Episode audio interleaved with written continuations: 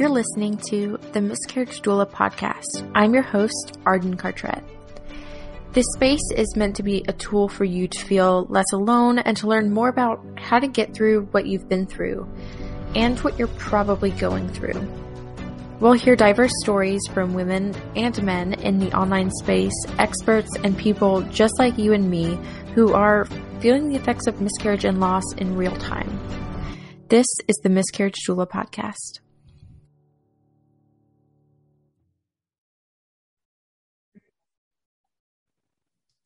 Lisa, thank you so much for joining me today and for being a voice for the community and sharing your story. I'm going to pass the mic over to you and just kind of let you start your story, and you can start wherever you feel comfortable. Thank you so much. Thank you. So, um, my story is quite um, prominent in my mind, and because my experience is quite recent. So, today is five weeks and five days since my um, appointment with my doctor, when my doctor um, informed me that she couldn't see um, embryos. Um, at that same appointment, she also informed me that I was carrying twins.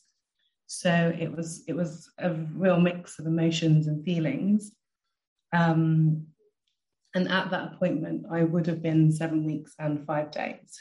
Um, I during my journey, I found listening to other people's stories really um, healing, and I found it very hopeful because during my trying to conceive journey and then during my miscarriage, I felt very lonely. And I kept looking at all the stats of how many people experience the same thing. And I wondered why I was feeling lonely when I certainly wasn't the only one. And there was a community of people out there feeling the same. And as I started to share my story, mainly with people that I felt very comfortable with, my family and friends, um, I would hear other people's stories because by sharing, I allowed them to feel they could share with me. And sometimes it had been people that I'd known for a long time and I'd never known that this was part of their journey and their experience. So I decided to um, be here today, really, to help break the taboo so that we don't have to feel lonely and disconnected and we can make um, trying to conceive and miscarriage a part of our life as it is, and we shouldn't feel lonely. We shouldn't feel lost and isolated during those um, experiences. So, my journey started um, in 2019, so at the beginning of 2019, when at that time I was single. And a friend of mine had suggested that if I was thinking that I would like to have children in the future, that I should maybe look at having fertility testing because at the time we were both 37. And she said that, you know, it's a good thing to do, even if you're single, so if there is anything you could be working on yourself, that you're aware of it. And I thought it was, you know, a good idea. So I did that. And when I had my um, fertility testing in January 2019, it came back fine. Everything looked fine. But um, my doctor did inform me that I was anemic. And then during the next five months, I met my now husband. And um, I also had some tests to find out why I was so anemic. And um, it turned out that I was, um, I had a fibroid and I didn't know how long I'd had that fibroid, but I was diagnosed in May 2019. And at the time, my fibroid was eight centimeters, which is quite large. Um, my doctor at the time, I was living in London, which is where I'm from, my doctor at the time said that um, I didn't need to do anything and it was fine because lots of women have fibroids and you know you can go on and it can't it can if it doesn't if you don't have severe symptoms you can um, just coexist with it. Um, I didn't kind of that that advice didn't really connect with me because I thought I do have problems. I'm anemic and um, you know, I then, through being diagnosed with a fibroid, I realized that my periods were heavy, but I didn't really know, which sounds crazy. But again, if it's something that we're not talking about, and you don't have something really to compare to, and you just get used to your own cycle. And we're told that periods can be heavy, they can be painful. So we just learn to accept these things. Again, it's breaking the taboo about our monthly cycles and being able to talk about it so that we can understand more because it can tell us a lot about ourselves and our body and what we need. So I went on my own journey of trying to look into holistic practices, thinking how I could shrink my fibroid. again, I was um, at the time in my relationship, I was it was a very early stages in my relationship, so I wasn't planning on trying to conceive, but I just wanted to get myself into kind of the best possible optimal health. And then um, COVID happened, so there were no checkups me to see if anything I was doing was working. Um, and uh, it wasn't a priority, so I couldn't have a checkup or check if my fibroid had grown or shrunk. So I just had to carry on with my practices and um, just really wait to, until I could get a checkup. Um, in that time, also during a pandemic, I moved to Greece, which is where I now live. And um, it was quite a big thing moving in a pandemic and to a country where um, most people where I live speak very little English and I don't speak Greek. So there was lots of different challenges. And then we also went into really strict lockdown towards the end of the year. So there was no chance of me finding a doctor yet here to be able to have um, a checkup. And time was, um, for me personally, time was ticking. So in January 2021, I was 39. And I decided that as my doctor told me that there was no reason why I couldn't try to conceive with my fibroid and I should be able to get pregnant, I would just try to conceive. So I tried for three months um, and I didn't get pregnant in that three months. I'm, I realized that three months isn't a long time to try. However, because of my fibroid and my age, I wanted to have a checkup as soon as possible. So it was then another process. So the first doctor that I went to see here in Greece. We weren't the right fit because his lack of English my lack of Greek was a bit of a problem. So my um, partner found another doctor who I could try, and I was really excited because she used to work in London in my local hospital, and she used to work in the IVF department. So that kind of you know really got my hopes up. She's a fertility specialist, so I went to see her, and um, she was amazing. I had my um, ultrasound to check my um, fibroid, and it's an internal, and um, it had grown. So it had grown to 10 centimeters. So I was like, wow, that was a bit of a shock because I tried many things to shrink it. In my um, experience now, I believe that if you've got a smaller um, fibroid, you've got better chances of shrinking it naturally. With a bigger one, it's, it's pretty hard. So um, she, my doctor, my new doctor, informed me that I 100% needed to have a surgery to remove the fibroid. She said that my chances of getting pregnant with the fibroid were um, much less. There was a massive decrease in the chance. Is possible due to the positioning. It was possible, but it was a much decreased chance. And if I did get pregnant, it was going to be a really um, high chance of miscarrying. And um, I did manage to um, you know, hold my baby, grow my baby to full term, I was going to have a lot of discomfort and potential problems, and I'd be very high risk. So all of those things made me decide that I did I did need to go ahead with the surgery.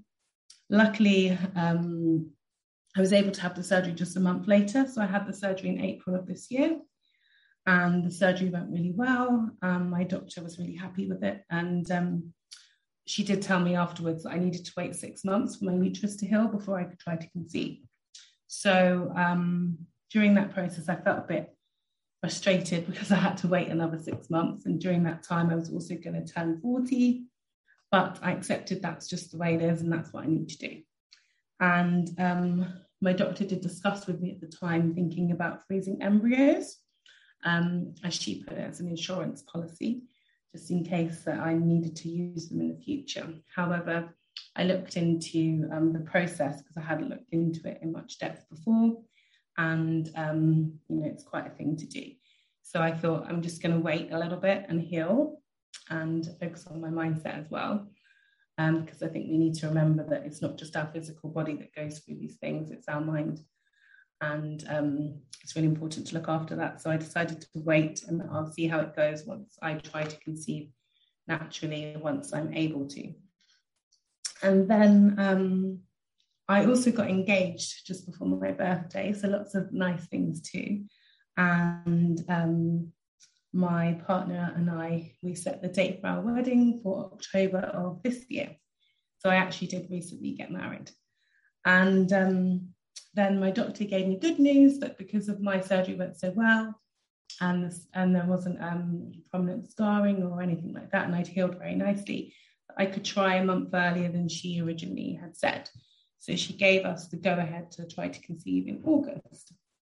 So we were really happy with that, and we decided that we would try straight away. And um, to my surprise, we got pregnant straight away. So I was really shocked and really happy. And um, yeah, I just felt like everything had happened for a reason, way it should. And I was very grateful to the universe and to everything, and just felt lots of joy. And I probably got a bit carried away, especially um, in such early days, because I was so happy. And um, Mike was more logical than I was. um, but yeah, it was a really nice, it was a really nice period for us both. And um, then on October the 11th, when I went for my, um, so I went because of my surgery, I went for an appointment early. Um, so I'd already had a scan with my doctor just shortly after I found out I was pregnant. And um, she was happy with everything. I got my HCG levels checked, and everything was okay. She did give me some progesterone to take. Um, and other than that, she was happy. And I just had my next appointment um, scheduled to see her. So that was the appointment on the 11th of October. And Mike came along with me, thankfully, because that was the appointment where, unfortunately, she could um, not see the embryos. Um, she was being hopeful, and I feel that was potentially because I was so sad. Um, and I had to, after the appointment, I went to get my, um, I had a blood test to check my HCG levels, which was still very high and were looking good. So that was good, but I still at this point didn't feel hopeful. And then I needed to go back a couple, two days later to check if the HCG levels had doubled as they were supposed to, and they hadn't. So at this point, I knew for sure that no, I, I had a miscarriage. Um, my doctor wasn't able to confirm it yet. She needed me to go back and have another checkup. Um, so she asked me if I could book the appointment for the 18th or the 20th of October. And I was very kind of mixed in my emotions. Um, obviously, I wanted to have the appointment, but I was also very sad that it was all going to come to an end. And also concerned about the next steps, which she had I had asked about before. And she had informed me that if I had miscarriage, then she would suggest and recommend that I have a D&C. Um, and I was also, my wedding was planned. We'd already planned our wedding for the 17th of October. As we live in Greece and most of our family are in the UK, and COVID and restrictions and lockdowns, we had decided to elope to Santorini and celebrate in December with our family and friends. So, because of this news, my instincts were should we go ahead? I'm not sure because I feel sad. Um, and we discussed it together and we decided that actually we would feel worse if we didn't get married. And um, we decided to go ahead with our wedding weekend. And that actually having that weekend was a bit of a escape and it was a bit of a blessing because actually I felt a little bit guilty, but now i have made peace with it. But I kind of forgot about everything that was happening, and I was still kind of in a happy bubble. Um, but it was really nice because we got to have a really nice weekend, and we got married, and it was also beautiful. And then we came back, and the day after I had that appointment, it wasn't really until we came back that the kind of reality really sunk in for me. So um, I went for the appointment, and my doctor confirmed that we I had had a miscarriage and I needed to, you know, decide whether I would go ahead with a D&C or whether I wanted to miscarry naturally. This is where I found podcasts and other people's experiences really helpful. Um, and also talking to a friend of mine that unfortunately has had both a natural miscarriage and D&C. I decided for me for sure a D&C was the right um, the right choice because I didn't want to I wanted to have as much control as I could and I didn't want to go through what I perceived as potentially a very traumatic traumatic experience of miscarrying naturally. So I had the D&C just a few days later on the 22nd of October. And having had that procedure, I would recommend it if someone was listening and wondering what they should do, because um, obviously my doctor's amazing. So it was a very, you know, she was very thoughtful throughout the experience. And I didn't feel anything during and afterwards. You know, I took whatever I needed to after for my aftercare. But the actual physical side of it wasn't the hardest part at all. It was the easiest part of the procedure. The emotional part was for me a lot harder. So it was afterwards that I began to feel a real sense of sadness and loss. It really hit me then because it was, I'd had the procedure, I was no longer pregnant. And, you know, I found that really hard to deal with. Um, my husband had um, bounced back much quicker than I did. He felt very sad initially. Um, but I think that for me, it was good that we both didn't feel the same because he could be the strength um, for me when I needed it. Um, and sharing with family and friends at that point was um, really good for us because it meant that we wasn't alone anymore and it didn't feel so lonely once you could share. And um, I started to find work really hard. I couldn't focus. I just felt like everything had gone back to normal, but I didn't feel back to my normal self. Um, and yeah, I just would feel that I would cry a lot and just constantly feel sad.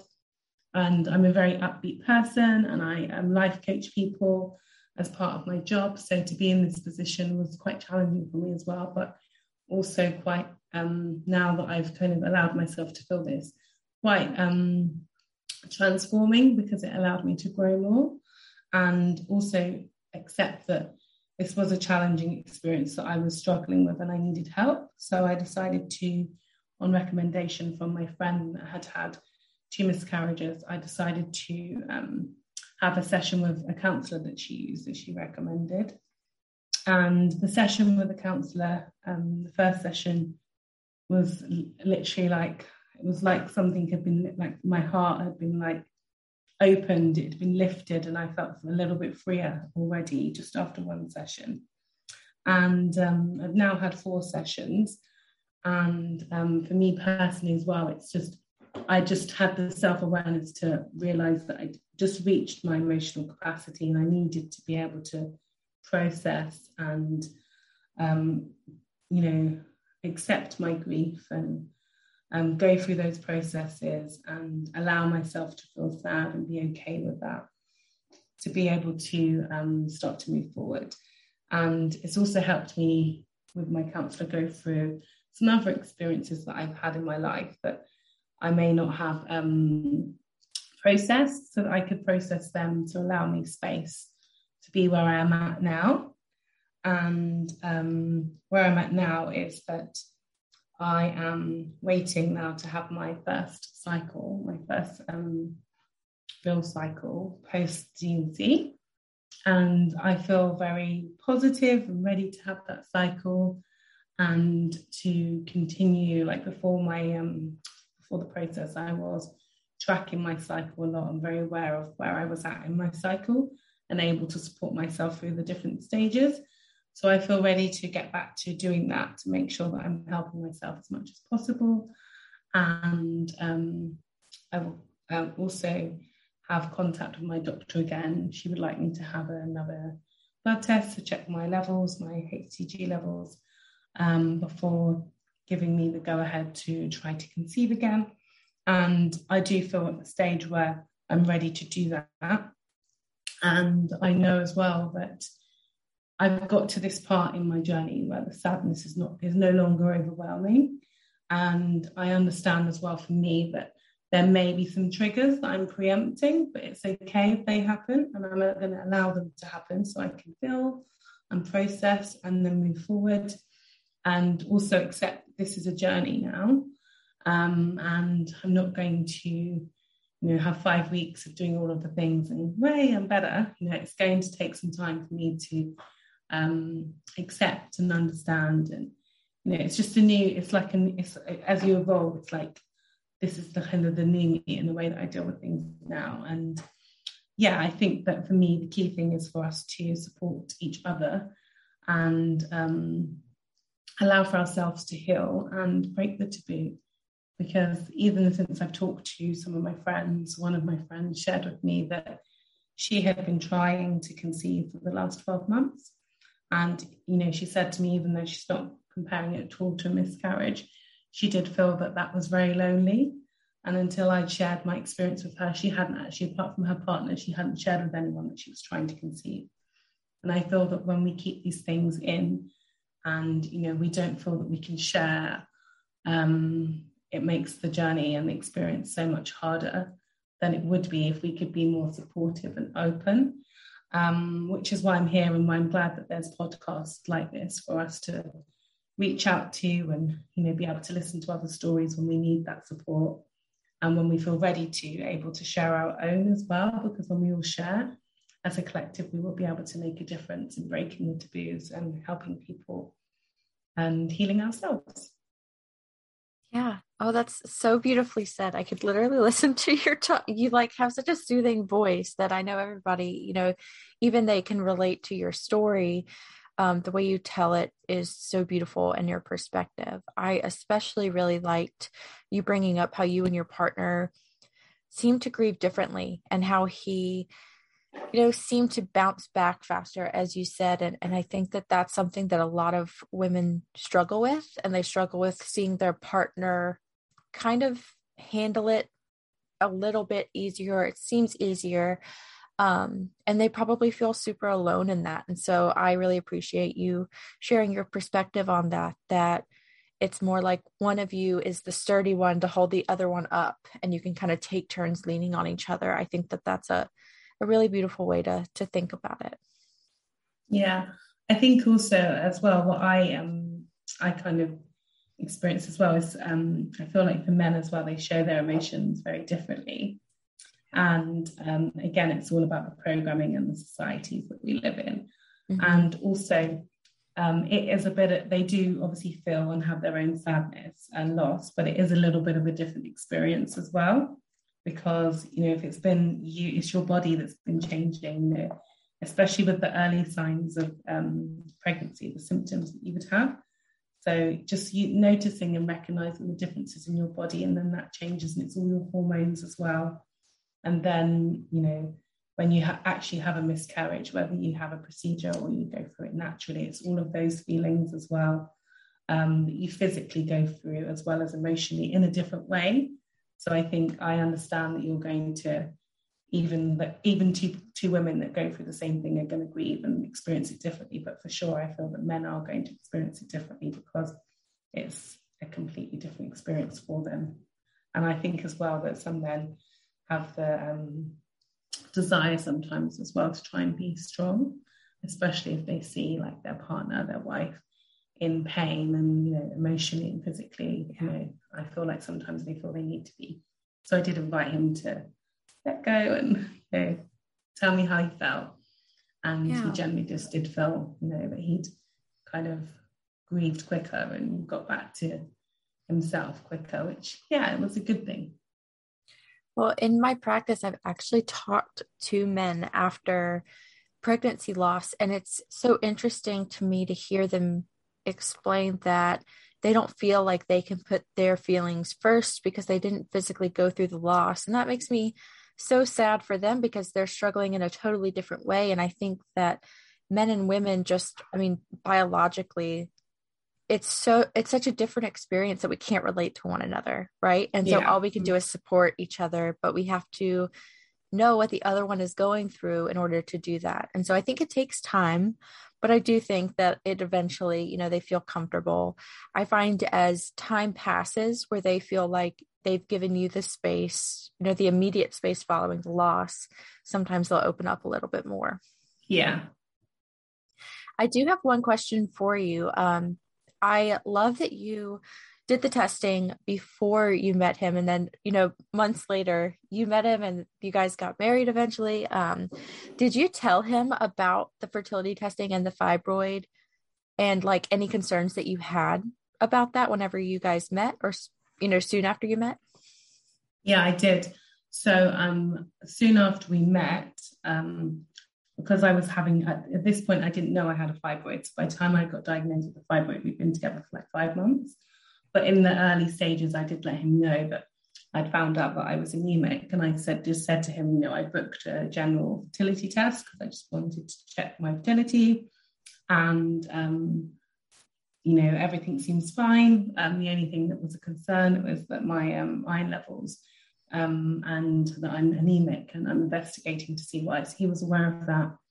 Um, and as I got my results and stuff with regards to my testing, I would share that with him too. And when I got diagnosed with fibroid, again, I shared that with him. Um, so yeah, I kind of made him part of the process because I, I feel like then it's how you feel supported, and it's it's good to be as open as possible if you feel that you can be in your relationship. Yeah, well, and um, you know, listening to your story, my mom has fibroids, and her biggest um like telling symptom, I guess is a, a great way to put it, is that she was anemic.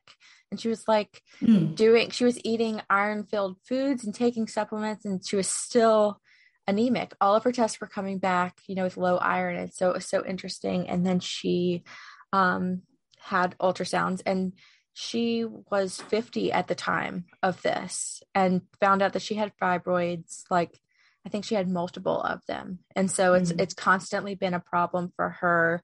Um, and I wonder kind of like how you were thinking, like how long have I had this fibroid? I she's always been the type to like, no, I'm fine, don't need to go to the doctor. And so I've always wondered how long she's had fibroids for. And um, I think it's interesting that I hear multiple people say that being diagnosed as an anemic person was their first sign that like mm. they need to have other testing. And i, I don't feel like that's talked about um, as often as it should be. Yeah i completely agree. And i think as well when you're a woman and you're still at the stage where you're going through your cycles mm-hmm. every time you have a cycle you lose you're losing a lot of blood. And this is why you then become anemic. And um, i feel that if we have more conversations about cycles and about what's normal and don't just kind of accept pain because some women with fibroids as well have a lot of pain during their cycle. And again i was fortunate i didn't have any like extreme pain um just a little bit of cramping before. But um again we just learn to accept these things and you know we feel like this is just part of being a woman. And these like little things if we could investigate them earlier we could potentially find out things sooner. I believe I had my fibroid for some time because I'd had these periods for a long time the way they were. And it was already quite large. It was eight centimeters, which is quite a big one. So um, you can have like lots of little ones or even lots of big ones. And depending on your symptoms and how they can be managed and your age um, and where you are in your kind of fertility journey as well, would very much determine the um, care and the route that you might take. Once you get to the menopausal stage, you will right. naturally start to be able to manage your fibroids will potentially shrink by themselves too, which happens. Um, but yes, it's just even fibroids, like it impacts one in four women. But I mm-hmm. didn't know what they were. I didn't know about fibroids until I was diagnosed. And it's just just women's health in general. I feel that we need to talk more so that we can understand more and um, support each other more. Totally agree. Totally agree. Um, I know I started blogging about my infertility journey because I kind of had the thought of like, okay, well, I keep seeing these stats that other people are going through this, but I don't know anybody. And I felt so embarrassed is the word I mm. always use that I wanted to be a mom and that I was trying so hard to be one and it wasn't happening. And so that's when I was like, I'm just going to start like screaming this from the rooftops. That way, like that embarrassed feeling will fade and I will feel maybe empowered by it and meet other people. And now, virtually, you know, through like online spaces, I've met some of my closest friends because we bond over infertility and loss and it's such a beautiful part of the internet. It's like my favorite corner of the internet, but I hate that we're all here. yeah. it's a weird feeling. It's gratitude and like wishing that this community didn't ex- have to exist, but I'm glad that it it does for those who need it. Yeah, yeah, me too, yeah. definitely. Well, Lisa, thank you so much for sharing your story. I know that it's going to help so many people. Um, Feel free to share updates on your fertility journey as you progress and move forward. We're all hoping that you have a, a healthy and a long, successful pregnancy in the coming months after this. Thank you so much. And thank you for holding the space.